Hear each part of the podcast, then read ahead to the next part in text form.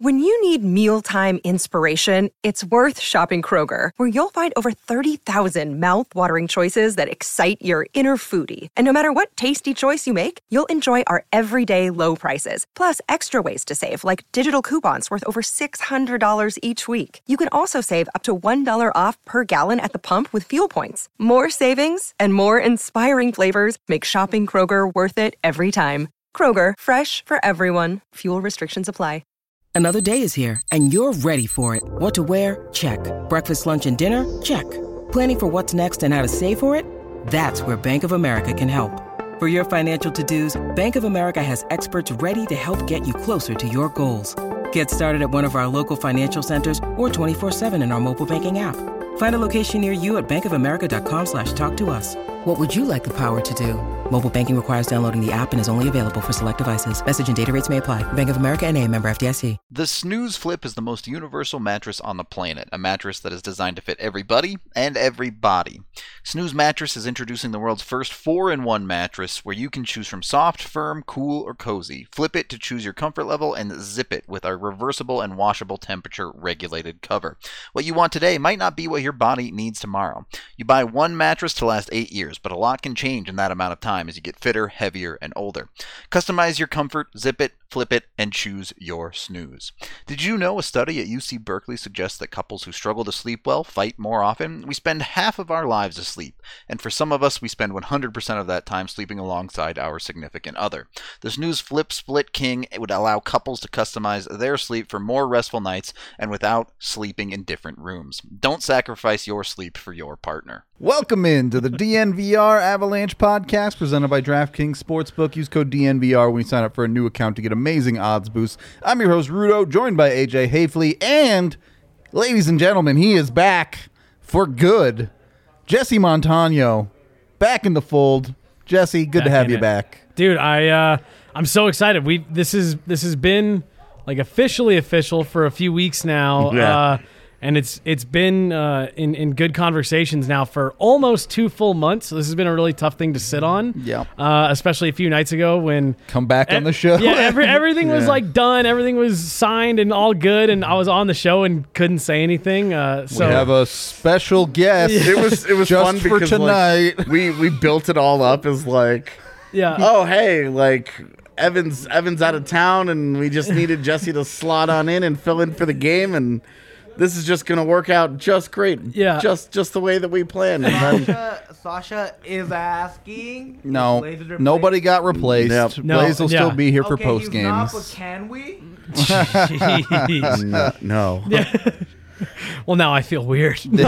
uh, no, but like that that that that's actually a a great question because that's kind of the point to all of this is there's already so much good that's been going on here and I'm just so excited to be back in the fold full time and being able to always be adding to this and what we're doing and um you know the the four or five of us have already gotten together a couple times and Yeah. just some of the small little ideas that we've like already put down to paper like cool this is one that we're doing i'm like i'm so excited and i hope everyone who's listening who's watching is is equally as excited because we've got a lot of the tools a lot of the resources to do the stuff that we've talked about doing for literally seven years like oh it'd be so cool to do something like that one day and we're gonna do it this year like all that stuff is is we're gonna have the opportunity to do and i'm i'm It's uh, been some of the stuff that we're, we've talked about doing. We've talked about since we were at the media school. yeah Like we used to drive all the way out there to record in that studio, and like that was a I don't know. It was just a wild time. That was a yeah It was a it was a long time ago, man. Uh, and to think about how far, how many episodes of the pod we've done, and yeah uh, to see how it all works now, and see it all kind of come back together, and sort of the way that it happened yeah uh, was was pretty funny just because we were both in Phoenix for the rookie showcase. Yeah. And it just goes to show you that like the the universe is that Jordan Binnington driving by the, tough guy the the the universe just sort of has its own sense of humor Yeah. about things, you know, Seriously. because uh we you and I hadn't talked all summer. You know, I'd been I'd been kind of looking for somebody to come on board and and we were looking we were looking to add a person or two to the beat because we just wanted a little bit Yeah. more coverage. You know, we were all sort of stretched thin in the roles that we were currently doing, and it was kind of tough. And uh, then we were both in Phoenix, and like you needed a ride to the airport. you were just gonna like Uber, and I was like, I'll just take Yeah, you to I'll the take you, airport. yeah. And then we spent the third period of that wild ass Avs Sharks game. Yeah, yeah, yeah, yeah. Oh yeah, it was, Like, sharks. Yeah. just like sitting there talking about like DNVR and like what you were up to, and you were like, "Oh, well, I'm thinking about getting back into it." And Yeah. I give you to the ride. I ride to the airport, and it was just like, It, well, it was just it was everything just Huh. made sense. So, giving a, a little insight into what for me what led up to that conversation and that that whole thing. Because yeah to your point like outside of a small couple like you know send you a tweet here they're like oh did you see this? Ha ha ha. Oh this maybe you know whatever. But, you know really we hadn't talked much all summer and um I had actually been having a conversation with a buddy of mine um, who I was doing just kind of a, a, a small little show with where I was like, I really want to get back into this, just with where I'm at in my career, the things that I've I've gone and learned and, and, and done. Like I'm ready to to start making that move back. Um, and yeah, honestly, going to the rookie showcase was one of those things for me. Like, all right, well, this will be a good way to like, I'll be there, be around, you know, stuff that's not just normal games that you watch on it was TV. it was funny because, and I I feel comfortable like talking Yeah. about this, Yeah. because I don't think it's like like state secrets or anything, but uh, Dater yeah, had asked you to help his Yeah. his side out because he couldn't be in Phoenix, right. uh, and you were going to be there, and so like, uh, you were just like, "Hey man, I'm gonna I'm in Phoenix. Like, let's get a beer or whatever. Yeah. Like, let's just make sure that we connect while we're both down here. While here." we're down here, yeah, and it was like, "Oh, I'll try and get you like credential. You know, Yeah. I'll call I'll call PR helps. Yeah, and see if I can get you a credential with the you know for the for the showcase just to just to help you out because you were trying to you were trying to help out Dater." yeah. And you know it was just funny how all the pieces sort of Everything, and and that's like, honestly fell together. how all of this has been seriously. So that was what back in September, right? Was was and and Yeah. every step along the way, it's exactly what you just said. Where it's been like, okay, well, yeah, that sounds cool, but let's see if we can get here, and Yeah. stuff just like falls in line perfectly to get there. And um, yeah, I I, all, I mean, literally down to your Airbnb being near the airport so that you can give me it a was, ride. it was literally on the way. uh, 'Cause- so I had we actually drove by the Airbnb Yeah. that we were staying at in Phoenix uh, to get to the airport, and it was only five minutes for me back. Because I was staying with a was just buddy. I was out there staying with a buddy. He'd been driving me Weirdly around. convenient at every turn. But it was a. Monday and he had to go to work. Yeah. So he couldn't drive into the airport.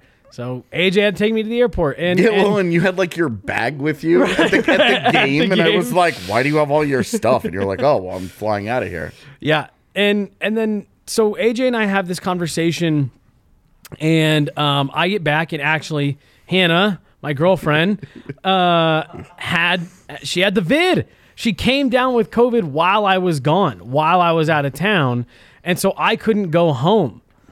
I had to go stay in. Hannah. Yeah, yeah, yeah, yeah, yeah. I had to go stay in hotels for a couple nights uh, till my negative test came back before I could like go stay at my parents' house. And I'm sitting in this hotel one night, and I'd been talking to Hannah on the phone, and I was like, "Yeah, I don't know. I just where I'm at with my job. I, I think I'm just like ready to move on." Um, yeah, are people saying stuff about Hannah? Not Hannah. Just Uh, just starting. The- there are a couple people in chat that that want like a summation of you because we do have a few new fans. Yeah, since yeah. since So- you were a part of BSN. Well, so so I, you know, I was sitting there telling Hannah, I was like, I'm just, I think I'm ready to move on. Like, I'm ready to start doing stuff that I care about, that I'm passionate about, that I'm not being told when I go to work, hey, you should care about this, and this is why you should care about it. And we get off the phone, and I'm just sitting there, and I, I'm not even joking, dude. It wasn't 90 seconds after I hung up that phone call. Andre texts me, "Hey man, I talked to AJ. Heard you guys connected in Arizona. I can't stop thinking about this. When can we meet up?" And it just, like you said, the universe is just funny, man. Yeah. like it's got It, it's funny. got its own plans. There are some days where it's absolutely out to get you. yeah, yeah, yeah. And like you start that day off, like you like you you stub your little toe on the door. Yep. Like you get shampoo in your eye in the shower. Like your car doesn't start the first time, and it's got like a warning light on it. And like there are days, man, where things are just out to get you. yeah. Uh, and but this this whole situation, the way it all kind of came together, and the reason why it's a big deal is I mean we just don't we Hire don't have people? we don't we don't hire a lot of Yeah. people. You know we don't. Our company turnover is really really really low. Which is why we're dedicating an entire segment on the pod on a Monday in a week where the Avs don't even play again until Wednesday Yeah. it's sort of all it all like even in that Right. way this was fortuitous because it was just like if the Avs were playing tonight you know we it would just be like full steam ahead we've got Yeah. other things going Yeah. on All right, We Jesse's back. Cool. this. Let's go. Yeah. Oh yeah, yeah, yeah. and instead it's like it was like Jesse Jesse comes back uh, and not to get lost in this uh, she's not here but Right. we also did hire um, uh, Megan to to help us with Eagles and Avs this year Yep. uh, you guys remember her from a pod a couple weeks ago she hopped on a ago, pod with probably us yeah. now, yeah. Uh, she will be on future pods with us. Now she everyone's will just gonna think anytime we have a guest that that's Yeah. just the Are you next guys hire hiring coming, this person? coming two weeks later. Yeah, yeah. Anytime there's someone a new face on the show, so keep an eye out for the Adam Foote announcement. Yeah, Not really, unfortunately. yeah. We're gonna we're gonna bring That'd be on a big hire. Yeah, We're, yeah, yeah. we're gonna yeah. bring on we're gonna we're gonna put Lauren on uh, on retainer as our as our tarot card expert. Oh yeah, there we go. Um, but no, so so it really is. It's just really exciting. Everything's fallen into place in, in a way that, honestly, if you asked me to like draw it up, yeah. have What able to do it. what is the opposite of a plumber? Oh God. Uh, P.S. With Halloween going on, I tried I tried to envision a Sergio costume. Well, so wait, so would the opposite of plumber be like someone who comes in like messes up your pipes? Yeah, so like an actual profession, okay, not because Not we've a been like- clogger. yeah, we've been like, what's the opposite of a plumber? People are like clogger, and it's like, all right, we don't get paid for that, all Yeah, right? yeah. That's just called Thanksgiving. Oh, like, it's you, you know, I- so I like, was what say- the what is the opposite of a plumber? Because it is an ongoing thing that we have we have. Uh, In terms of like an actual profession, is there a right answer to this? No. This is our not. frustration is that we have yet to come up Well, with but what would you need? What would you need the opposite of a plumber for? So Here we go. I can't go. believe we have to Buckle this. up. Way to way to tell everybody that you don't listen to the show. Well, Uh, no, so but like, no, it's it's the opposite. So we came up with a third Mario brother, Oh who's who's the black sheep of the family. We named him Sergio, and obviously, as the black sheep, he's the opposite of a plumber, since the Mario brothers are plumbers. Also, we learned that Mario's last name is Mario. His name is Mario Mar- Mario. Oh, I figured he was like a one. I figured he was like like Beyonce. Or, so even it's she's got a last it's name. it's actually Mario Mario. So, so it's his name is Sergio Mario, and we've been trying to come up with what he does for a living. At this point, what what is what like, we've what, what does Wario do for a living? we've got Wario is just evil and not fun. He's not the black sheep. He's just the opposite. He's the clogger. The yeah, yeah, yeah, yeah, yeah. Uh, I have no idea what the opposite of a plumber would be. Yeah. Like I can't even. So what we have so far is a guy that operates a dam, and we have decided to call him a damologist. I, I was gonna say like I guess electrician would be the only thing that I could think of that would like fall into like some type of occupation that's not dealing with plumbing. Definitely would not deal with the plumbing. I don't know if it's the opposite of plumbing. Uh, well, so Inspector, the opposite of a plumber, because he's inspecting the pipes that never keeps it right. I don't think so. They work together. I mean, right? like, like I, what what I would maybe think is like someone who like goes in and like at night and steals plumbing out of like a new construction site, like plumbing and copper piping. Yeah, you- well, but like very niche. Like they know what they're looking for. Like plumber bla- thief. like black market reselling guess it to local. that's local probably plumbers. what Wario does. He's Yeah. the master of crimes. Sergio has a day job, okay? yeah. He's he has a day job and he's forgotten about while his brothers constantly save the Mushroom Kingdom. Uh, ca- is he maybe like a supplier, like a like a pipe supplier? Maybe. All right. What if he is This is already so far demo off. man Yeah. and like demolishes houses Yeah, because yeah, their yeah. plumbing is That so definitely bad. seems like the opposite. Could you imagine like your plumbing just being like so wrecked that you're just like, let's just blow the Got to house burn the house down. Start over. Let's just take it back to dirt. Like yeah. straight, let's just blow and it. this is up. why you don't go to Taco Bell. Um, well, so just just so we can wrap on me to to Yeah, Rudo's yeah. point, Um, just so people know a little bit who I am. Yeah, welcome, welcome back Yeah, to the show. yeah, yeah, yeah. Get prepared to have answers to these questions in the future. Um, I didn't come. I didn't come prepared for that one. I had notes, and I, what is the opposite of a plumber, did not make the list. um, no, so I, uh, I, I was actually with again. Uh, for those of you that watched the little thing we put out this morning, I was with uh, then BSN Denver. Uh, I met AJ.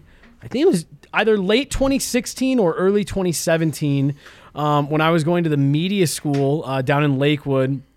And that was actually the studio that we used, um, at least for the Avalanche beat. Um, I, I, I always have to give the little story. I used to listen to AJ and JJ on the BSN Avalanche podcast at my desk at work um, once a week, days. every year or every week when it came out. And I said, I want to do this. I think I can do this. Uh, I sit in front of the TV and I say stuff five seconds before Peter McNab or Mike Rycroft or any of the guys that you listen. I'm like, I feel like I can do this. And so I went to the media school and I said, I'm going to go find these guys on the day they do their show. And I actually just wandered down to the studio, uh, met, uh, what was his name, the producer at the time? Dan. Yeah, yeah, yeah. Uh, yeah. the Viking. No, no, no, no, no. It was. Uh, uh, Oh, you uh, mean Rob? Rob, Rob, Rob the Robert. Rob the Robert. Yeah. Uh, and I met him, and I was like, "Hey, do you mind if I just sit in and, and you know on, on the show while you produce?" No, shout out Rob the Roberts. Shout Still out Rob listens Ro- to the show. Yeah, no, absolutely, hundred percent. He uh, he sent me a LinkedIn message last year, uh, just like, "Hey, congrats on your work anniversary." I was like, "Oh my god, thanks! Like, great to hear from you." Um, and he let me sit in for a couple shows. He sent me a message one week. He's like, "Hey, I'm not going to be there. Do you think you can run the board for him?" Um, and then he graduated just a couple weeks after that, and I, I just kind of took over in in as far as like producing goes, and I ran the show. And then there was a couple weeks where JJ wasn't there, so you and I kind of just started doing the show. Yeah, and then Adrian. And then Adrian jumped on, and it went through a few different iterations, and then suddenly we landed at a point where I was kind of hosting the show with either AJ or Adrian Dater, and it kind of became this thing where I was the constant every week, and it literally just turned with me following these guys, like like literally stalking them on Twitter enough to the point where I found out they were going to be at the studio, and uh, it, it all just kind of came together, and then when the 2018 season wrapped, um, you know, we were the company was going through a lot of changes, a lot of shifts. A lot of um, changes like summer. like literally that was I think one of the more significant maybe you can disagree with this now. That was one of the more significant like we are stepping beyond just being like little BSN Denver Yeah, no, it um, you know doing uh, stuff. that was that was an identity shift for the whole Yeah. company that summer, where we said we don't want to do the, we don't want to do it like this again. And Uh, we don't we don't want to mess with this. We're not interested in this, and we did something totally different. and and just with where I was at in in my life and my career with things that were going on, you know, personally, I needed to step away and I needed to go to something that you know, I I Oh God, something that was familiar and comfortable, knew what I was going to every day, um, and it it was really it was fine. It was great for the last few years. Like it was great for me. Um, it's with- great for us because Right. Rudo. Right? Yeah, I was gonna say like like it opened the door for Welcome to being old news, bud. Oh, I'm I'm so ready to be old news. Right? Uh, you know, it did. It opened the door for a lot of what are extremely positive changes, changes that led to me being back. Like it's those changes that have led to all of this kind of coming back together full circle. Um, and it's just it, it, it all came together so perfectly, man. And and um, you know, we kind of gave a rundown in the last few months Yeah. um, already. Um, but but really, like it was it was things that I need to do, and like there's there's areas that I've grown and, and learned that are going to help me contribute here better and help Yeah. our beat be better. And so it really has been like this perfect combination of, um, you know, stepping away, everyone kind of getting to the point where they need to be, and now we're all able to come back together. And I think it's going to be it's gonna be great because you're gonna be able like our f- vision for this is that Rudo won't have to host every single pod all the time. He'll actually get a day or two, Two off. straight years of hosting Yeah. the show nonstop. He's man. gonna. He's actually. There will be days where it'll be just Jesse and me. There will be Yeah. days where it'll be these two guys. Yeah. There will be days where you know Evan will be here. Obviously, there'll days. There'll be days where Megan is here, and Yeah. you know it's uh, you know, and Blaze will obviously still be here for post game stuff. Like it's it's just gonna be everybody everybody kind of working together and we're just gonna have a lot of different voices and a lot of different people because we felt like it had gotten to be a little too much of just Rudo and just me. Yeah. Yep. And so we wanted to we wanted to really open up, you know, open it all up to a little bit more conversation. Well, and, and- I would like to say I won that fucking Carter Hutton fight. I ended up being dead right about that shit. Wait, which one? the one where I had to, where Dater and I got into a huge Oh, y- oh, blowout dude. over Okay, Carter that was what I Hutton. thought you were talking about. How him saying Dater was saying he was like one of the next great number ones in the league. Yeah, as a, Yeah, be- no. oh, well, he's 32, and you never know. You Yeah. never know with the goalie because it happened once with Tim Thomas. I was gonna say who's the yeah it was Tim Thomas was who he he would reference and th- I was right about th- there that there shit. were some and hey you should be happy I now have no out no reason no excuse to not pay up on our bet yeah. Still waiting on that steak dinner. Steak dinner. Still waiting Hasn't on the steak yet. dinner. we, we should do a show from s- a restaurant somewhere over this steak dinner and just with every bite you can tell us how look- satisfying it is Y'all don't even have to go to a restaurant. You can just hit up hasslecattlecompany.com, get 10% off with code DNVR10. Oh, man, right here. Cool. Yeah. yeah. Uh, but no, so it, it uh, it's going to be fun because another things we've talked about is we have such great people on this beat that are all so good at so many things and we're going to be able to lean into those strengths and and bring content that again we've always talked about but either haven't had the budget haven't had the resources haven't had the time Yeah. um, you know, and, and and now just with the with the amount of people that we're gonna have bringing this level of content, um, there's gonna be all kinds of stuff that that you guys are gonna love. Um, that that we're finally gonna be able to do, have the have the ability to do, um, and I'm just so excited to be part of it. Um, again, this was It's it's the off season. I don't know what we're gonna do. You're gonna be useless this yeah, off I know. Well, You're not gonna have anything to do. We're not gonna have anything to do. They don't have any draft picks. they're, they're gonna win the Stanley Cup. We're gonna have three weeks of off season, and then we're gonna just be done for the summer. Yeah. I thought Sergio was crazy. Wait till this offseason. yeah, yeah, yeah. Yeah, no kidding. Um, but no, yeah, man, this was the shortest off season in a long time, and we came up with Sergio. Next off season, we're creating the entire Mario family tree. dude seriously no it's gonna be a ton of fun though this season um it's it's gonna be great we were we were hoping to maybe have all this put together uh, by the time the season started but um we're not even a full month after its season started so we're gonna get a full year of doing all kinds of crazy stuff and They're they're four and four. We're eight games in. yeah. Like, no it's great. it's fine. that's what i'm saying. Yeah it's My great. goal my goal was January first. oh so perfect. We're ahead of schedule then. Look at beat that, that. we're already uh, comfortable with that. yeah under promise over deliver. We're already there. Uh but yeah that's me. I'm excited to be back guys. I, I uh, i'm super stoked to be like it's just I, I keep having to think about this because the last time i did it i did this and another job like i i, I did this at the same time Yeah, yeah. Like- I saw you checked your phone, and I was like, "Bitch doesn't have anywhere to be no, anymore." no, I just like I, I, I, I don't know. I, I keep it's gonna be a few days before this like officially sets in of like, no, this is just what I do now. Yeah. And I think that's the most exciting part for me is I get to do this like jumping in with both feet. I get to dedicate all of my time and energy to this. Um, yeah, I, I don't have anywhere to be. Uh, I don't have anywhere like, oh, I gotta get home and get to bed because I gotta, you know, whatever. Like, no, like this is this is it. Go home and get to bed is not a phrase that's going to be Right, there. right, right, now- right. That- Hold that- on. During in season, that's not a phrase that exists for I, you anymore. I do have another weird question for you, Jesse. Okay. If you were going to name a yacht, Oh gosh. a DNVR stylized yacht, what would you name it? Uh, These are the hard hitting questions. well, I was gonna say, and like off the top of my head too, like they're just throwing these at me, like, hey, right now off the yeah, top of your you head. gotta you gotta perform. Yeah, yeah, yeah.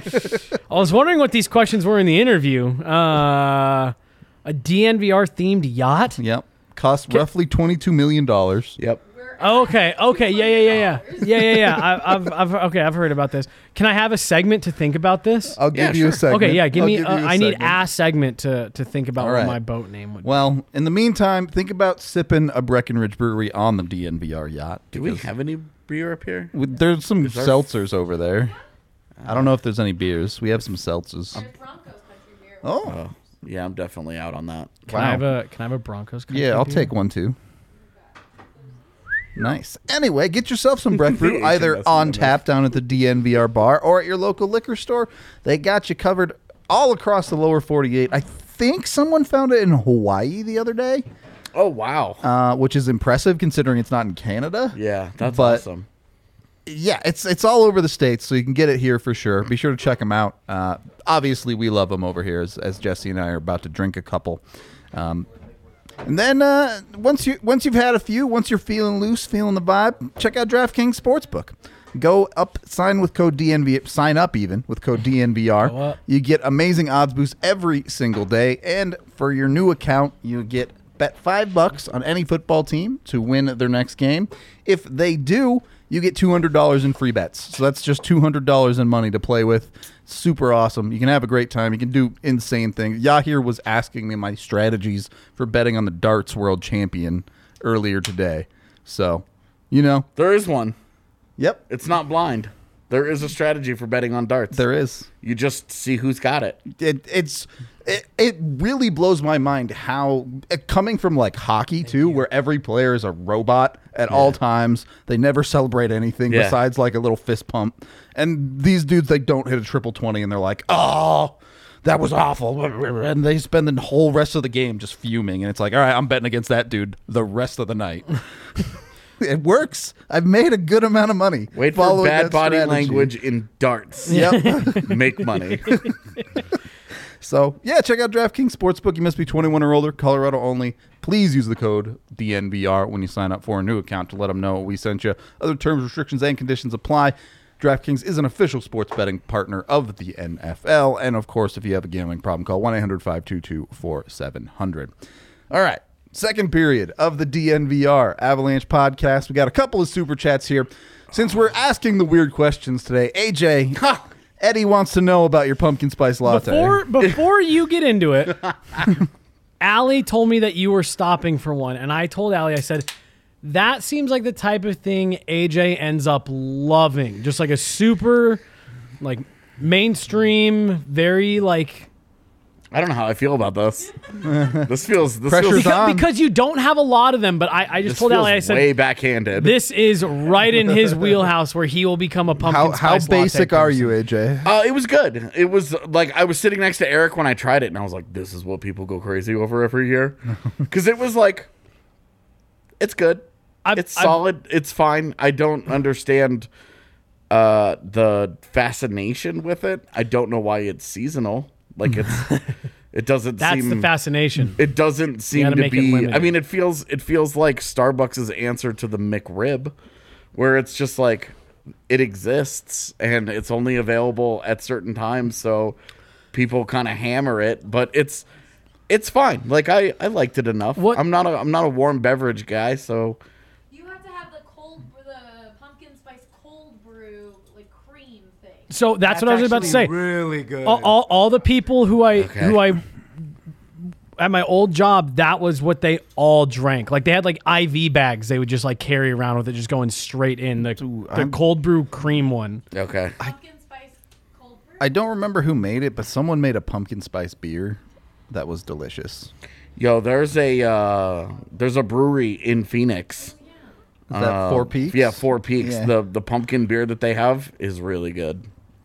So, all I'm saying, Breck Brew, get on it. What's up? Where Make that a pumpkin at? spice beer. I guess it's too late this year. We're already into Yeah. November. That's true. I bet you they have something like it. Yeah, I was gonna say. They- I feel like everyone's got a pumpkin. So- I see. I just don't like pumpkin. well, I See, and and before I had it this morning, Z asked me, she's like, "Do you like pumpkin things?" And I was like, "Some of them." I don't think find they out. do. I don't think they have a pumpkin one because at my local they already have the Christmas mini kegs available. So Yeah, those things are popular. they jumped right into the Christmas stuff. Uh, also, a ten dollars super chat from Sasha to the Yacht Fund. Thank you very much. Always Sasha. appreciate it. yeah, we're getting Ooh, I. I already forgot to be thinking of a yacht name. I was gonna be caught equally off guard at the end of this segment. give you a whole segment yeah, and yeah. nothing. Uh, oh, I they mean, do we're gonna ask you, and you're gonna be like, "I need another something. segment." Pumpkin spice yachte. It's for you. The mo- the world's most basic yacht. yeah, yeah, yeah. Yeah, that's not a twenty-two million dollar yacht. That's like the Isn't it, seven though? hundred k yacht that gets parked there and left year round. That gets while leased. The, while the super yacht Uh, yes. park Well, next our to it. twenty-two million dollar yacht sits in a parking lot in downtown Denver. Just so you know, there's a Yep, pumpkin I see it, I see it. nitro for Breck. So there you go. Breck Brew's got everything, man. It's actually crazy how many beers they have. Okay. All right. How was the Christmas one? Oh, the Christmas one's It depends. There's I love two. it. How are the always- how are the well, there Christmas was ones? Last year, right? There were two Christmas ones, and one of them was bomb, and the other one was Not for you. room for improvement. Okay. I, Isn't it just a Christmas ale? I don't that's remember. the only one don't that I've had. Yeah. See, I'm planning on leaning into the holiday season this year because I've just like skipped. I am it too. the I'm, last I'm actually doing something for Christmas this Yeah. year, so it's actually like it's no, gonna yeah, be great. So I'm gonna be drinking, yeah, Breck Brew Christmas Christmas ales all Nice. year, winter season. Delicious. The As long as it keeps they you from whining about you. the cold every day, I'm good. I, I we genuinely hired First- you at the worst time. We first needed to thing hire I you in said- spring. Allie asked me this morning. She goes, "How you doing?" I said, "I'm cold." Yeah, oh, God. That is the first. Such a whiner about the weather. These are uh, fleece lined. These are lined joggers right Keeping here. him warm. All right. Well, and then he sits down and he goes, "It's hot up here." It is well, so, cause I'm, I mean, I'm wearing a, a vest, a hoodie, and lined joggers, and it's warm up here. It it's is- great. I mean, it is warm. Up I didn't. Here, I but- didn't shed a layer. It feels great. Okay. Let's let's reel it in. Reel it in a little bit. Get to the actual topic. You can that tell we're it's a gonna talk Monday about and today. not a lot Yeah. going on right now. There's no Definitely. Avs practice today. There are no injury updates. There are no lineup updates. We've got nothing Avalanche related going on. Well, I, I called AJ last night. I was like, all right, first day tomorrow. So I figured, well, I'll see you at practice. nope. No practice. I was like, okay. There Yeah. are some tangentially related things to the Avs. I think. Definitely. Great word. because we've had a lot of conversations in the DNVR lounge and in other Avalanche circles about prospect development and what the best best paths are for young kids getting to the NHL. We saw today uh, Cole Caufield sent down to the AHL by the Montreal Canadiens uh, after Cole Caufield, a popular Calder pick this Yep. year, by the way. one point in ten games though. And uh, let me ask you guys. I asked. I asked uh, the the lounge this this morning. Can you name the top three rookie scorers right now? I believe it's Raymond. I think Byram and Seider are three and four. I forget who two is. Moritz Seider is actually two. Okay, he's and moved there up. is a seven way tie for third. Hell yeah. Oh Jesus, All of those dudes have five points, including Byram. Byram, yeah. Byram and six other guys all have five points. And it's and it's Raymond and Seider. And Seider is a bunch of secondaries, I believe, assists. no goals still, and think, no yeah. goals. And uh, Lucas Raymond on the other side of that is shooting like 22%. Has a hat trick already. yeah. so it's like it's really it's really interesting to me to see this rookie class which you, you remember at the draft in, in 19 it was that american class. It was the us ntdp like the much ballyhooed like 14 guys got drafted from that program. Uh, it was going to be like the next great american wave all at once. Yeah. and it's okay Caufield sent down. You're kind of still waiting for Zegras Boldy to show up. Yeah. Zegras is one of the guys with five points. Jack Hughes is hurt again. Uh, yeah, Boldy hasn't really shown up yet. Uh, the defenders from that team have not done anything yet. You know, Cam York still figuring it out. Guys like Drew Helleson are all still marinating as prospects. Right. Uh, Cole Caufield was like the the controversial one because he was five foot seven, but he scored all the goals. And then every other level, he scored all the goals. And then in the postseason last year, he scored goals. And it was like this guy is this guy this guy's gonna be the next great goal scorer. Maybe he still will be, but it's interesting to me that after three weeks, he's back in the AHL. How much of that do you think for him personally is almost like uh, a but, like you almost wonder if he didn't come back to camp this year with the right mindset, almost kind of like, oh well, that was easy last year. Like jumped right in in the postseason, scored some goals, scored some big goals, overtime winners, and, and this is obviously a big kind of leap on that. But like you do just kind of wonder for a player like that that was coming with those types of expectations who had success last year was there a letdown on his part because like he really does he looks like a different Whoa. player I mean, versus just a few months. Look ago. at Montreal; they look like a different team Yeah. this year. They look awful, Imagine that. and not that surprising. One surprising. of one of one of the worst postseason teams to make the postseason in recent NHL history, despite the comically fluky luck, uh, lucky run to the to the Cup Finals. Like, Well, and, and look, as fans know as well as any team that, especially young kids, feed off of that type of energy, right? Montreal starts the season two and six, and Cole Caufield's down on himself. Well, and and here's the other thing too, that this, this was an issue that that the Avs genuinely, I feel like it, it plagued them for years. When you have a roster like that and you are set on competing, you force guys to play beyond their ability, at least at the time. And and I think you have seen guys, prospects, younger guys, don't necessarily know if it if it ruins them completely for their career, but when you are being asked to play a second line role, when you are trying to get your feet wet, like I know people always, you know, clamor for young guys to get playing time and Yeah. more playing time and as much minutes as possible. But there's a reason that that has been like a successful formula over the years of guys coming into the league starting in a more diminished role um, and then earning that ice time going up through. When you look at what Montreal's roster looks like this year relative to last year and the struggles they've had, yeah, they probably are looking at Cole Caufield to be like, hey, we need you to get going. We need you to be that contributor. And he just may not be there yet. yeah. And trying to force a guy into that situation well, can work kind of against you. so my question: We say he may not be there yet, but I would say, what's he missing?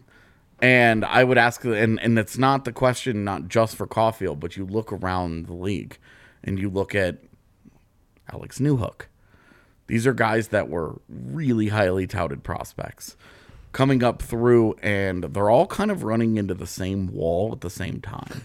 You know, both guys, both guys were contributors on their playoff teams last year. Both guys came into this season with expectations from their NHL clubs of, we want you guys, we think you guys are going to make the team, that you guys are going to be impact players for Yeah. us. Both have fallen short of that, and both clubs got off to slower starts. I think in part because those young guys did not meet expectations.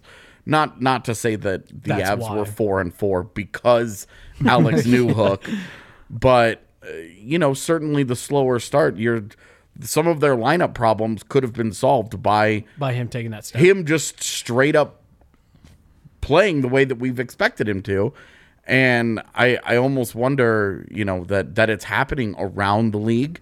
It's not just to Montreal. It's not just to Colorado. You're looking at you're looking at a lot of young guys are struggling in ways that have really surprised a lot of people.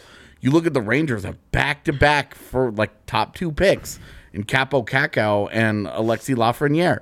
What's going on? It was easy to blame coaching last year. You know, it was easy to be like, that guy sucks as a head coach and he's ruining their young talent. But could it just be, and I know Evan has talked about this before, could it just be that the league is getting harder for young players to break into and be impact players? Well, so for me, man, I, I- really do think it's the league has gotten so good, and it has gotten so fast. Every team, even even the teams that you consider like the slower, kind of heavy, grinded out teams, like their guys can skate, their guys can move, and I think you Well, have I a- mean, watch an Islanders game and you're like, oh, this is boring. But then Right. you like, you actually like watch them play and you're like, They use their speed to make man, it like boring. this would Yeah. be a nightmare to play against. And that's honestly what I think it is, man. Is I think that just you know, you you don't have those those kind of like freebie lines anymore, right? Like you look at any of the real contenders and they are built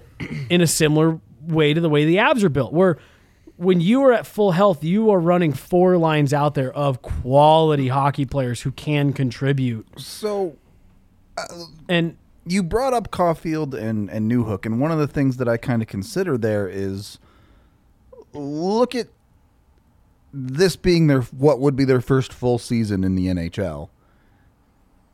One, we already talked about this. It was an incredibly short off season. Yeah. So it's not the usual ramp up to a season that these guys are likely used to. And one because they were each on playoff teams. they it it, was went even shorter, deeper, right? yeah. And Um, and so they didn't have as much time to work on their game as they Well, normally would. And that's the other side of it. These were playoff teams last year. They got to play an entire season, come in to the NHL at the peak of their game, essentially, instead of having to start from the bottom and work their way into the year. So There was no they're they're learning that there's no ramp up in Yeah. the NHL. Yeah. Yeah. And- and- and you have to show up from day one and be able to hang. Correct. And And, and they were the best players on their college teams, so they got to ramp it up a little bit. You know, and in Newhook's case, he got to go to WJCs. Yep. He got to use WJ. You know, he got to go pop off kickstart there, season, and then roll into the and then roll into college hockey, and kind of you know just keep the momentum moving forward there.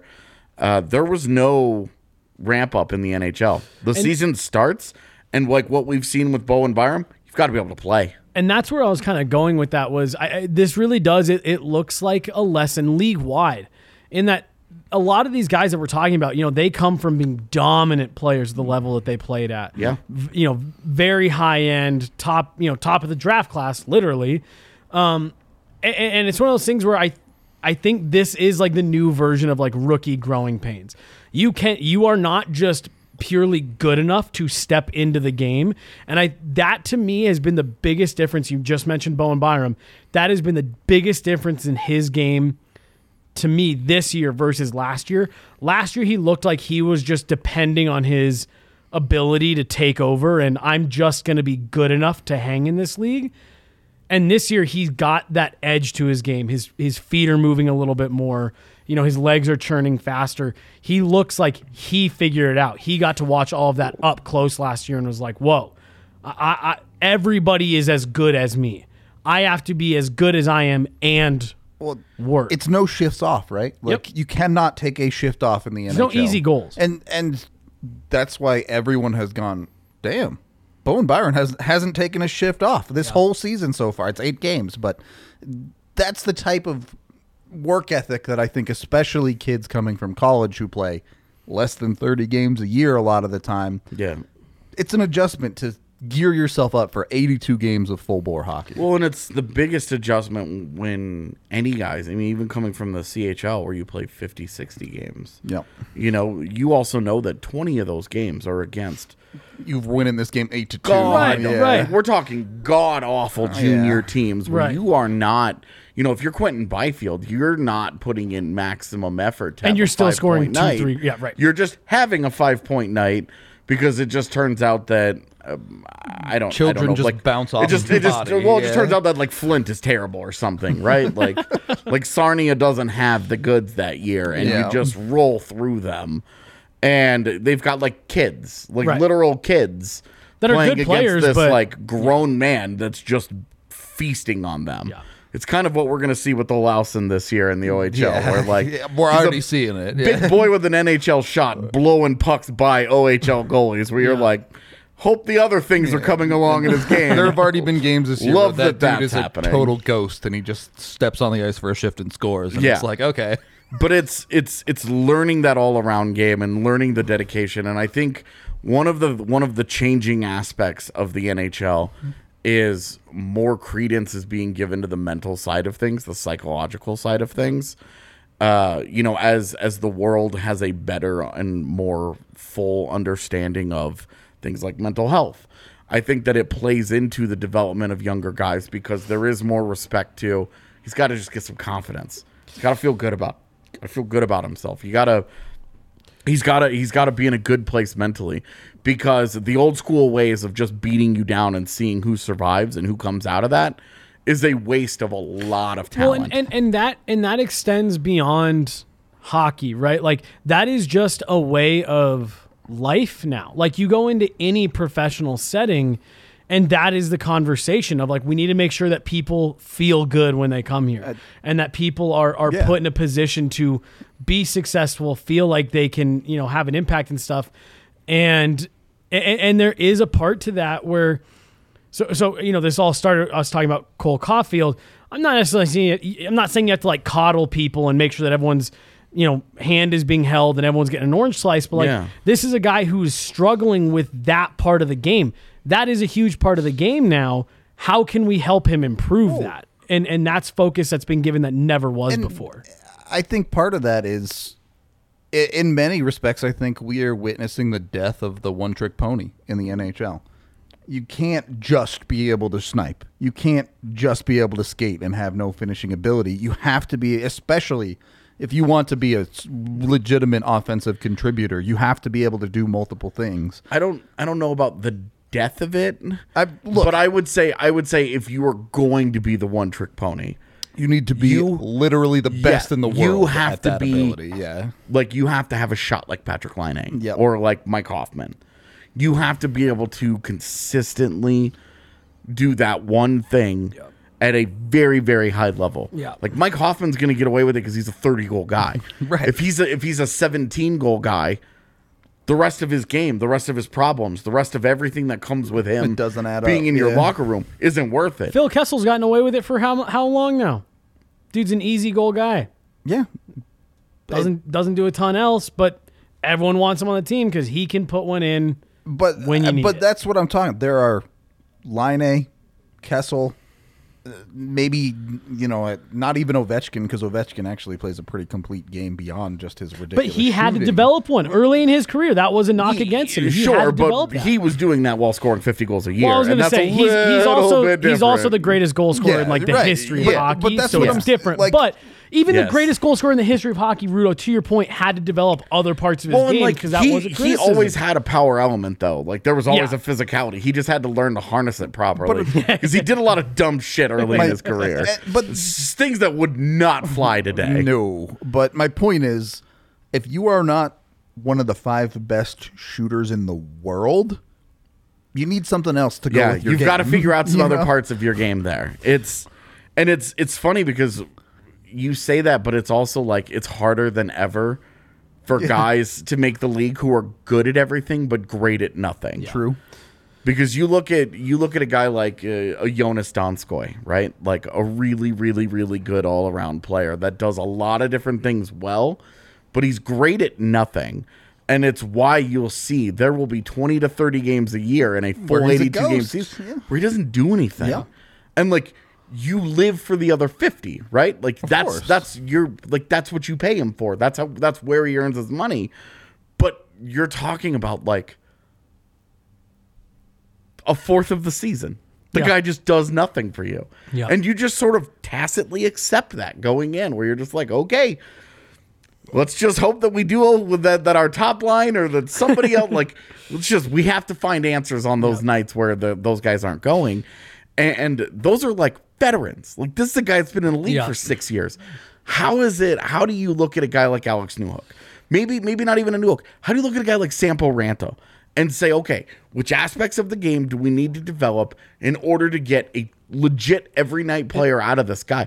Because what we saw his entire career has not worked at all in the NHL. It hasn't translated Yeah. at all. The the skating and the size have been great. Yep. You're talking about Ranta. Yeah, and Yeah. and like that, uh, the size portion is not a skill. That is not a thing that he had to develop. He had that. Not to say that working on your body isn't like a part of development, Right. but it's not something that he actively frame. had to be. You can't right, go from like- 160 to 230. yeah, right. Like it- it- that's just that's that that's just a God given thing for him. Uh, but with Ranta, it's Ranta is especially an interesting case because when you watch Newhook play, you see you, he's got a really good mm-hmm. shot. He's a really good playmaker. Yep. He's got really good vision. He's got really good instincts. You know the talent he's a really good there. skater. Yeah. He's got a really complete offensive profile that you're like, we don't know how long this is going to take, but we are we're very confident that this is going to translate into a pretty good all around offensive player. What level has always been a question because his college career was so good. We were just like, is it 70 points or is it more like 50 points?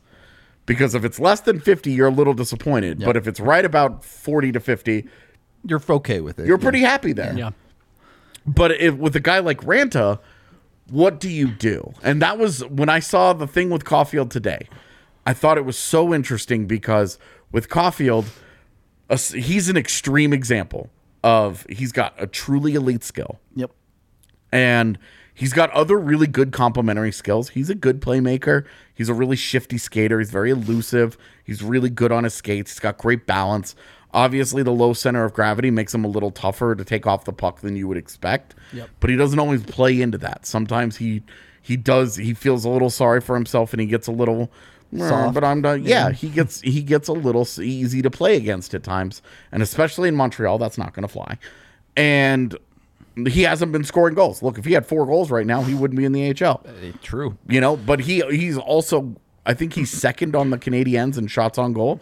So like the generation is there. It's just that hey, when you're when this is the other hard part of it, when you're a goal scorer and the goals aren't dropping, your value is really really hard to discern. Well, so Sampo Ranta, I actually think is a really interesting name to bring up because he was someone I was going to mention as when you look when you look at him, even though what he has been known for throughout his career, what has been really good, what has gotten him to this point, isn't really coming through right now. He is someone to me that is finding other ways to at least be impactful to some extent. Now, obviously, everyone can have their opinion on how Sampo Ranta has looked this year, but like to me, I don't think it's. Is there anybody out there who's happy with it? I mean, what, what I was going to say was I am completely okay with what Sampo Ranta has done because I haven't noticed him in a negative way, and he's at least finding ways to be So, functional out there. I, and and functional, I think, is a good word for it because when you look at Sampo Ranta compared to a Cole Caufield, Sampo Ranta can get away with playing a game where he turns his brain off and just skates into stuff. He just runs into people. He runs Right. into pucks. He just it, it will be a thing that he can get away with. He can go an entire game where he skates in straight lines. Yep. Well, and and and, be, and it, for me, it's one of those things where I love seeing that he. I mean, he gets PK time.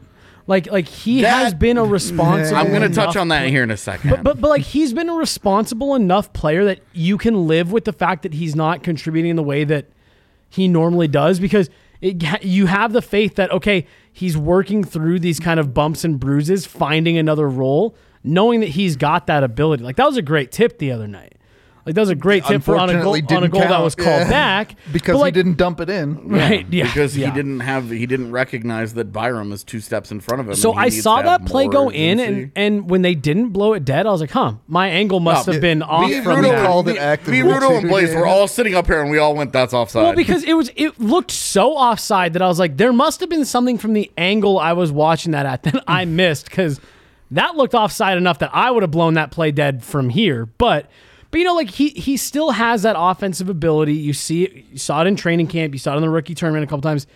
He's got that finishing ability. So I actually think Rant is a great example of finding other ways to be impactful while he's not uh, scoring but he goals. hasn't is I- the problem. well- he's he's pretty much bottom of But- the barrel but is there among any- Colorado's is there anything that in he's done- every shot metric. Right, but is there He's anything that crushed. he's is there anything that he's doing though that is standing out to you every game where you're like, wow, Sampo Ranta looked bad there. He's that getting was on Sam- crushed.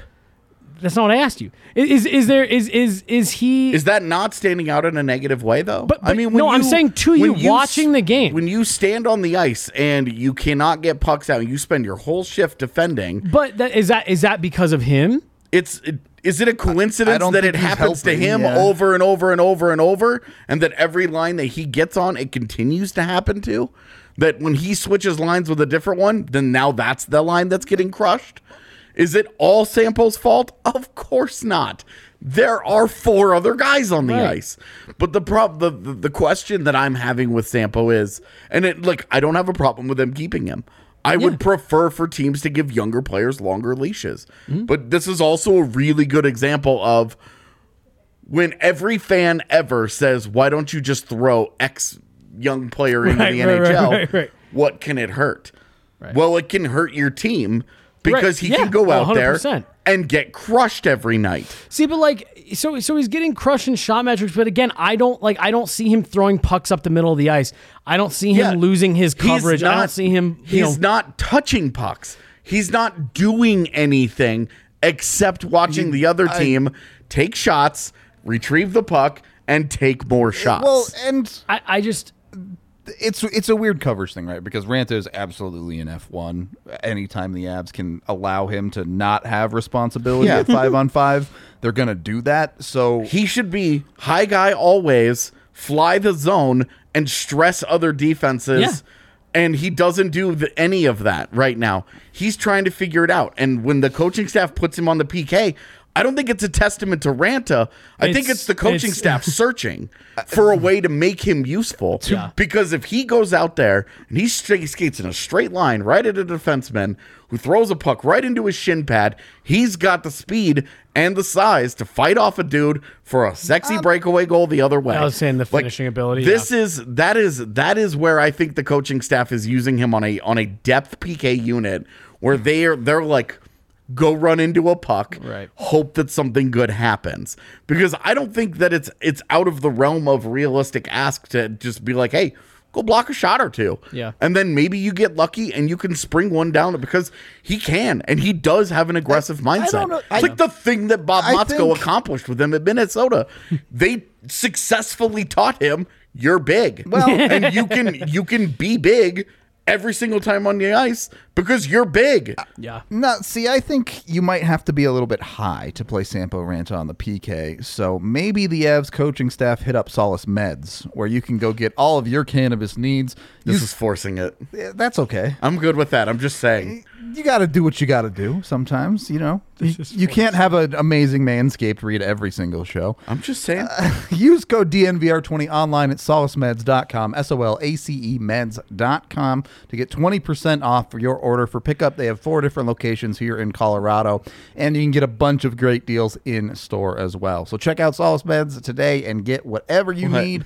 You get a free King Cone if you buy anything at the Wheat Ridge location. So get on that. Hit up Strava Craft Coffee as well, the CBD infused coffee that helps with migraines, aches and pains like joint pain, IBS, all sorts of stuff. Super easy to start your day with your coffee, and I call it your coffee and your Advil together because it takes care of your pains and it wakes you up. It's a win-win all the way around with Strava Craft. You can get Strava Craft coffee for 25% off your first order when you use code at DNVR25. And with all this money you're saving, look, we just added Jesse, we just added Megan. There's never been a better time to become a member of DNVR. Get the annual membership. Sign up for that. You get a free shirt of your choice from our selection. You also get access to the Working on DNVR new ones, by the way. We've Yep, got a couple some of in the in the pipeline. and uh, I mean, I feel like I can I. I feel like it's not. Why not, not? A huge Yeah, everybody that- knows it's coming. that that a Rambo Santa shirt is being made is in development. It's gonna be. It's gonna be. See, we just need him to score. He's Well, gonna he's, like- he's gonna put one in Yeah. like Wednesday. with like like Sampo himself, the shirt is developing. yeah, yeah, yeah, yeah. Ah, there you go. Uh, Do you got more? No, no, no. Go. Oh, for it. okay. No, I was just gonna say to to kind of finish up on the rant of stuff. I think it's coming for him. Yeah, and like I'm encouraged. Like I think he had a. I think he uh, has had a solid couple games in a row. I liked him in St. Louis, and I liked him uh, against Minnesota on Saturday. Like I, there there were signs there. The same way that I feel like there have been signs with Martin Kaut, where you're like, look, he's physically engaging in a way that he hasn't previously, which is the thing that I think is keeping Ranta in the lineup. Yep. Is that he's playing without any fear of either getting run into 100%. or running into people. And I think that that physicality is something that Bednar has just said, I'm prioritizing. 100%. I'm not worrying about anything else. We were too soft in the playoffs. We had players that didn't like getting hit. We had problems with it. So I want guys that don't give a shit if they get run into. Yeah. I want guys that are that that, that aren't looking to a slip contact, you know, because you did have guys last year like a Donskoi where look D- Donnie's great. He didn't like getting hit. Yeah. And it seemed like a lot of times when he did, there were effects there. He didn't just get up. Take him out of the and game. And it's yeah. it's kind of the same thing that that has happened with Gerard a little bit this year. Yeah. is that you've seen him look to slip contact a little more than you, he normally would, where he's been fine taking hits to make plays in the past, and this year I think he's trying to slip it a little bit more. And you're asking the question: Is he just avoiding contact because it's a smart play when you're five foot nine, or is he afraid of the contact? Right, right. Now, because those There's are a two, difference. Yep. There's a really big difference in how you perceive the player depending on what that mindset is. And so, what I think is is that you're seeing Ranta and you're seeing Kaut. They're physically engaging. One thing that I think is keeping Jason Megna around. It Had a helps. big hit the other night. It Yeah. helps that they're pretending he's an effective center. I don't. So so Jason Megna has- whatever. But he's a guy that understands I'm going to go out and I'm going to go full bore every single shift. I'll hit somebody if I have to, and I will I will not make brutally bad mistakes with the puck. Bad things won't happen to me, and I will get to stay in the lineup. And again, that was a dude who got crushed So Jason against Minnesota. Jason Megna has been my like measuring stick for the last these first eight games, like the back part of last season, when you're talking about players being called up, coming into the lineup, and that has kind of been my my my like litmus test. Like I'm sitting there saying, what did they do tonight that Jason Megna can't? Because that's honestly like where I think this coaching staff is at with these young kids is are they a lot of the stuff you just talked about are they willing to go out and do that wear the contact make the tough plays knowing that we'll find their role like alex newhook will find his way to the second line you hope right? Sampo ranta will find his way into a scoring role you hope Martin Kaut makes a jump. But are they doing something? Are they coming into the lineup every night and doing something that i can't get out of Jason Megna who i know what i'm going to get every Here- single night? Uh, my problem with that and the part of that I struggle with is yes, the players do need to find their role for a certain extent, but also you look at someone like Alex Newhook, are they going to play him at wing? Are they going to play him at center? Right. They Yeah. seem like they can't make up their mind so the what thing they with, want to do the with the thing guy. with Newhook specifically, have a plan. yeah um, because I think Sampo and Kaut, those types of guys, make it really easy to. They are drag and drop players. Yep. Yep. And with Newhook, especially when you're worrying about long term development, you're saying, okay, every shift that he plays at wing is a shift he wasn't playing at center. Yeah. Every development opportunity that you give him in one position takes away from the other. So you need to understand. You need to be comfortable with the opportunity cost of is he going to play center? Because if he's playing center, he's more valuable. Yep. If you're going to develop him at center, he's more valuable. I saw. I th- I think it was Brad earlier in the con in the conversation that had a uh the that that that mentioned uh William Karlsson. If you're going to try and get a William Karlsson out of him, great. But if he ends up on the wing and you get more of a Jonathan Marchessault out of him, he's less valuable. He's still good. He's still. He's still worth having around. He's still paid. Different value there. yeah I don't think anybody, if you could just pick between the two of them, I don't think anybody would take Marchessault over Karlsson. And if they did, they were wrong. So it's, you know, it's it's in when it comes to Newhook specifically, they've got they've got to have more of a defined plan Yep. instead of Napoleon's plan of show up and see what happens. Yeah. With with Sampo, it's fine. Right. You know what? Because they don't have to worry about him going to St. Petersburg in the winter, okay? It's fine. it's not going to happen. They don't there I don't think that there is if they don't get an NHL player out of Sampo, it's fine. I don't think it's a huge problem. I'm also not that worried about it. I Yeah. think he he has too many intriguing tools. I agree. For him for him not to eventually just stick on some level. Yeah. Now is it is it a fourth line, you know, Lawson Crouse type of thing? Maybe. where he becomes like the offensive version of a Lawson Crouse, where he's a you, you put him out there because he's big and he skates well and he does this and he's the, that, but, but but he it's to scores 20 points maybe. Yeah, and he's, he scores points, and and Crouse is more of like the defensive type of guy that you live with on a fourth line. You know where where does he end up?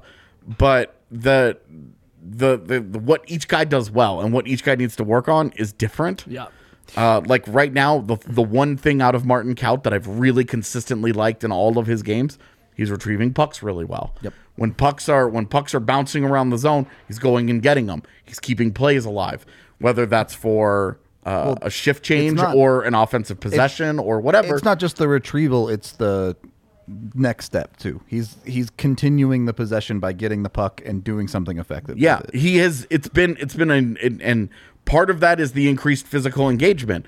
Look, he's he's a he's not a small guy. He's not hulking, Right. But he's a he's a decently sized individual that can throw the body around. He can be effective when he uses that size. He has been effective using that size. His puck retrieval has been a thing that I've liked about his game. It's a thing that I think can continue to get better because there are still some moments where he seems to give up on a play before he gets to it, where he doesn't think he's going to get it. And so he goes in with a little more of a soft mentality where he just reaches instead of moves his feet. But that's a consistency thing. That's a shift by shift thing. That's a once it really clicks with him, I think it's going to be a big thing. With Sampo, he's not retrieving any pucks at all and he's losing a lot of them. And when he has them in the offensive zone, when he's when he's he's not making effective plays with the puck. Yep. And I think that that's where you know when we talked about Olausson not using teammates and that, I think he's way ahead of where Oskar is. I mean, Oskar's at square one in that Right, category. and that's that's. it, I'm I'm only I'm I'm not saying that to dunk on Oskar. I'm saying it to say Sampo has developed a lot from his draft days, from when he was a teenager. That part of his game has come a long way. It just has to continue. Yeah. And right now, we're not seeing a lot of progress in that specific area. And I think that that's where one of, I, I think that's where that's where one of the areas of, of his game that has to come around, because when it does, you're gonna it's it's it's all gonna make sense when it like oh hey this guy who's had puck skill and goal scoring acumen everywhere he's ever been his whole life is suddenly going to to figure out how to how to utilize his skills in the NHL to co- accomplish those same goals. He's never going to be a big assist guy. He's never going to be a big playmaker, but he has to figure it out enough Yep. so that teams respect the fact that he has teammates on the ice. He's got that ability. And that they don't just need to worry about just him with the puck right now. so taking this back to what this whole conversation was originally around of you know prospect development how do you handle them is it you know sending them down keeping you know whatever it is. And i think that is what you are that's kind of what all of this boils down to is there is no more cookie cutter this is how you develop prospects. They sit in the ahl for this long then you bring them in you put them in this lineup and that's it. There are different players who need Wildly different things. wildly different things. Yeah. And and I think that you know going back to what Well, the original that's, reason that's why, why you're seeing Kaut is on the power play Right. and is on the PK. Right. They're trying to find something that works and they're trying guy. to develop different parts of each guy's game and they're saying okay we're seeing enough out of this that we can put him in there and you know see that come along further and then you've got guys like Newhook and, and Caufield who are sitting in the AHL because what they need right now is to get back to scoring those goals and and feeling you know getting that juice going and remembering what it is they do so well that has made them effective at the NHL level that when you go through a rough patch like that, you can get away from. You start squeezing that stick a little bit and you start trying to do things that you wouldn't normally try to do. We've seen that with the Avs as a whole in the playoffs the last couple years. They get into these second rounds, they get against, you know, something a little bit different of a look, and they start squeezing the stick and they start ah, forcing passes, they start forcing plays. I'm gonna, I'm gonna avoid the correlation Well, there well, well, because but- each of their second round losses has been very, very different. Well, see, but I, but but I see it in the same way of like you have guys that get away from what has made them successful, and just drawing that parallel to New Hook, Caufield. What are they doing this year that they is different from what they did in each of those two guys' respective playoff runs that hasn't carried forward? You know what I mean? That hasn't been replicated to start this season. What are they missing? What are they needing to get back to? And that's why I think it's good for players like that. Get some AHL time. People forget the AHL is still an unbelievably good league. Like that is a very good league. There's very the- good hockey The AHL players. is better than ever, and we say this every Right. year because it keeps getting better. Right, like- because they keep allowing teams have dedicated real prospects to developing there, and so when that that raises the level there, and it's no longer the filled with these guys that should really be in the ECHL who are 24 or 25 years old. it's a lot more. You find I'm- a little bit at the bottom, but like but there's a lot more real players there Yeah. a lot more actual prospects a lot more you know there's there's a lot more raw talent in Yeah. the AHL than we've ever really seen before So and it's not like a bad thing to be no playing. there. but the the big thing here and this was something that I noted earlier today when I was ch- chatting with people about Caufield you can't hem and haw You've got to make a decision with these guys in or you're because out, yeah. the worst thing that you can do is well, we kept him for eight games in the NHL and it didn't work very well. So now he's going to the AHL and now he's in the AHL for six games. Well, now when he's back, Right. and now we're expecting the world of, of him again because he scored three goals while he was in the AHL. So clearly he's fixed. And now he's back. And oh, he doesn't score a goal for the first five games that he's back. Oh, well, he's broken again. We need to send him back. Yep. And it turns, or he gets healthy scratched for a week. And then he plays one game. He plays 11 minutes. He goes back down to the AHL. You can't No, do yeah, I fully agree. that. And that's where teams get lost. Uh, that they, they become hostages of the moment where they're like, we can't, we're not patient enough to just leave him in the AHL. right. To where we're like, he's good, he's done.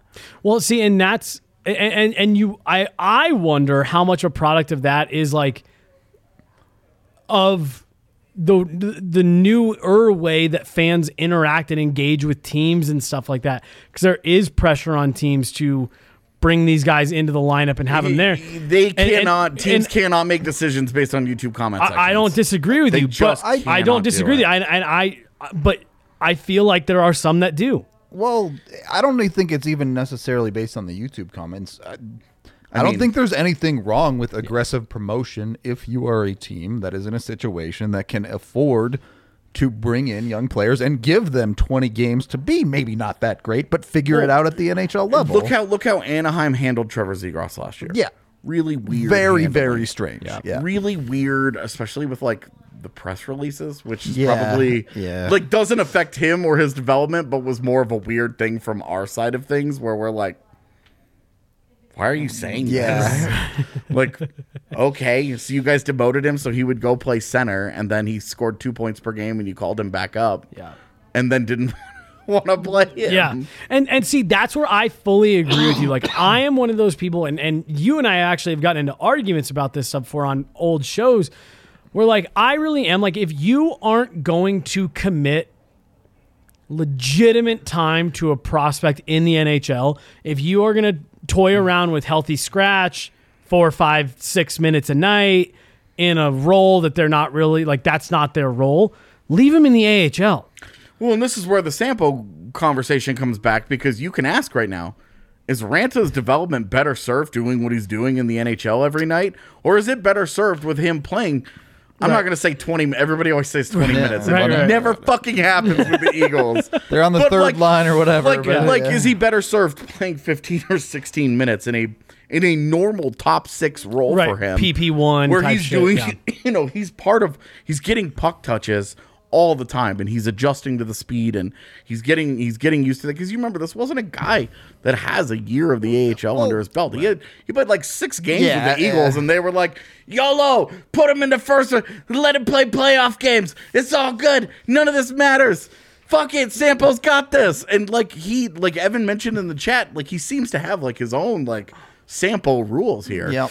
Well, and and that that is one of those things when you see stuff like that going on. That is where I really try to step back and say, okay, what is what are we or what are we not seeing that coaching and scouting is seeing different because there was something to what Sampo did last year. He came in, he had a very good short stint with the Eagles. He performed well, put up points. Well, so great. did Newhook. Newhook, Right. was, Newhook was even better. and and they bring him in right before playoffs. And They're Newhook was even practicing- better again. Practicing with the team, and they both end up in the lineup.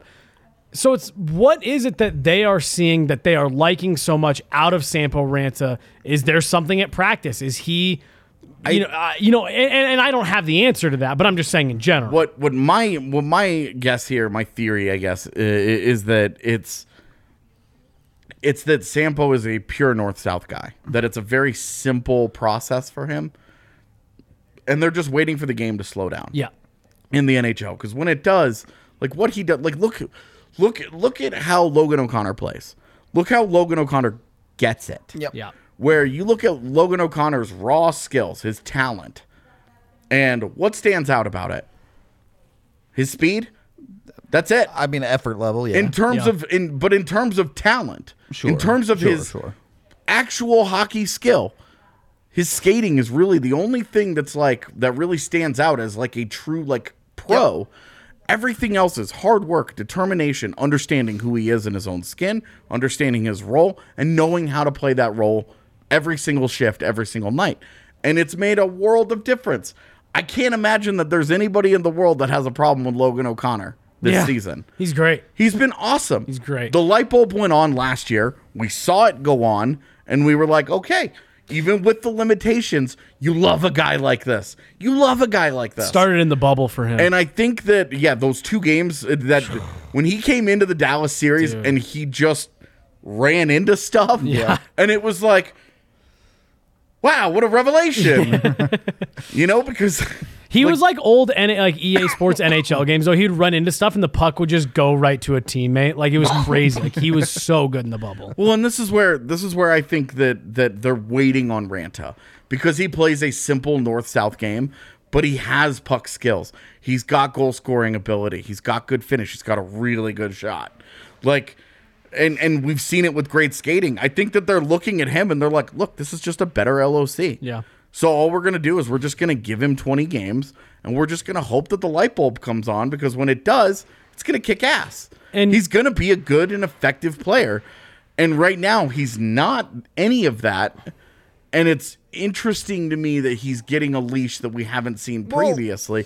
Injuries are certainly playing somewhat of a Right. role here. Yeah. But even when they were even even when they were getting they inched up close to being healthy, Ranta he was, still, the guy. 12, like, he yeah. was still the guy. He Well, was still in there. I think, especially for an organization like the Avs right now that have the expectations that they do, let's be honest, the development slot, whatever you want to call it in the NHL, Secondary. there's pretty much one of those for the entire forward core. Yep. So they've made a decision to commit to Ranta in that spot, at least in the immediate. I, I think that much is pretty clear. Their reasons may be something they see. They like Ranta, whatever. Yeah. Don't have to get into specifics there. But I mean, you'd love to know what it is, but Your comment of them waiting for the game to slow down for him, it could be that they are just looking at this guy and, and maybe it's in practices, it's in camps and meetings and, and you know, film or whatever. And they are saying when this because that is one thing that that is lo- the, the appreciation for I think does get lost a lot is just how quickly that game moves at the NHL level. oh, it's lightning. Like it's it's, so silly. unbelievable how fast that game moves, how quick guys are on you, Yep. and it's everybody on the ice now. It's everybody on the ice now, um, a- and, maybe that is something they're seeing that once this guy starts understanding that pace difference and can give himself that extra half seconds, second he's going to be great. You know, maybe that's the internal conversation they're having. So they're just trying to work through this until it slows down with that individual player. But I do think that's one thing that is that is big that does get lost a lot is players adjusting to this speed and pace. It is a Well, massive step up. and let's be honest, outside of the four penalty game to end the preseason, Yeah. Ranta's Ranta's preseason was significantly better than Newhook's on the whole. So Yeah, I agree with that. yeah. I mean, but he had like the four penalty game existed. he did, but Newhook didn't provide any of the things. I don't. that the I don't have any issue with how they've handled Newhook because Me he either. just Yeah. didn't. He just didn't have a great run up to any of it. He but- didn't look like himself. He didn't look. He wasn't nearly as dynamic or as threatening as we've seen.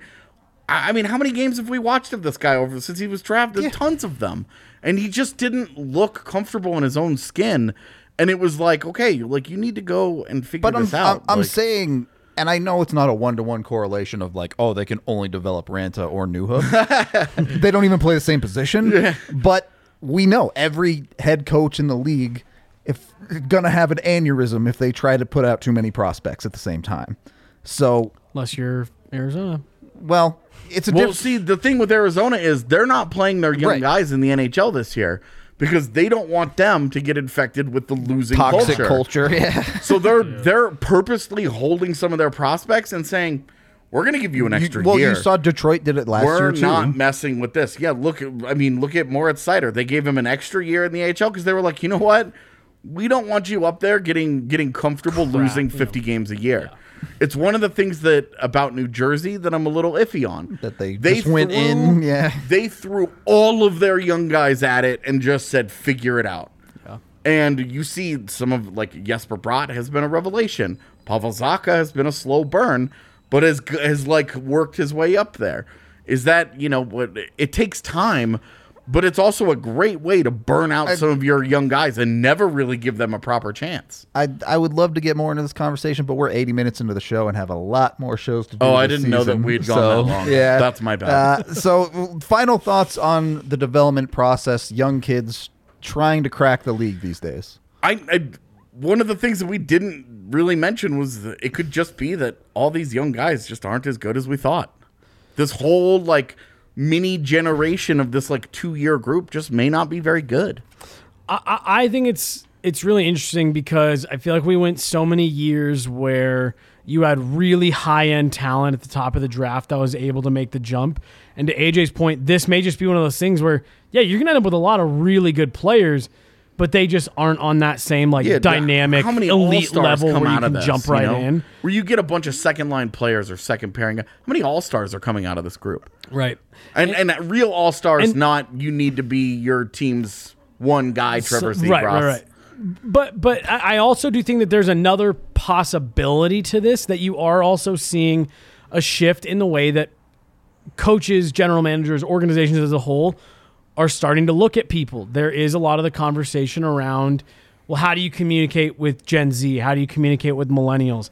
This may just be one of those things where people are starting to figure out we have to focus on mental side of it, making sure that they feel comfortable, making sure that they understand what their expectations are, make sure that they understand this, that, and the other. And maybe teams just realizing this development track isn't as fast paced as we had it even just a few years ago. We have to slow down. We have to make sure that guys are, are getting what they need. The really quick counterpoint is though, of the of these young guys that are succeeding, it's all defensemen. Yeah. Byram and Seider, Jamie Drysdale's had a really s- strong start to the year. After, So are we seeing a shift from it being defensemen that are the longer, the slower burn to well, forwards? Well, and that's my question because it's never that's never been the case. Yeah. in the NHL. It's never been the case, but all of a sudden, this generation, what we're seeing out of guys at a younger age is defensemen. Yeah. Coming in and, and succeeding at a higher at, at a more rapid rate than forward counterparts, which is weird just because it's I mean, not how it I wonder how much of that is a push that recognition of young, intelligent players get pushed towards the defensive side of the game because they position better, because they they understand the ice Reading better, the things like that. But Yeah. maybe a conversation for another day, as as we do got to end this show.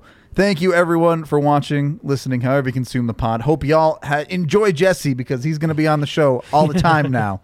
So If you don't, sorry. well, they can live with that. That's their problem. Uh, I Thanks, thanks If Rudo. you if you don't, sorry. yeah. I mean, what else do you say? Yeah. Truly, Yeah. like, all right, well, go enjoy Daters Pod. Oh, Well, anyway, we love you all. We will be back tomorrow, uh, same time, probably from home. I'm I'm a black screen now. Either way, we love you. Have a good one. We'll talk to you tomorrow.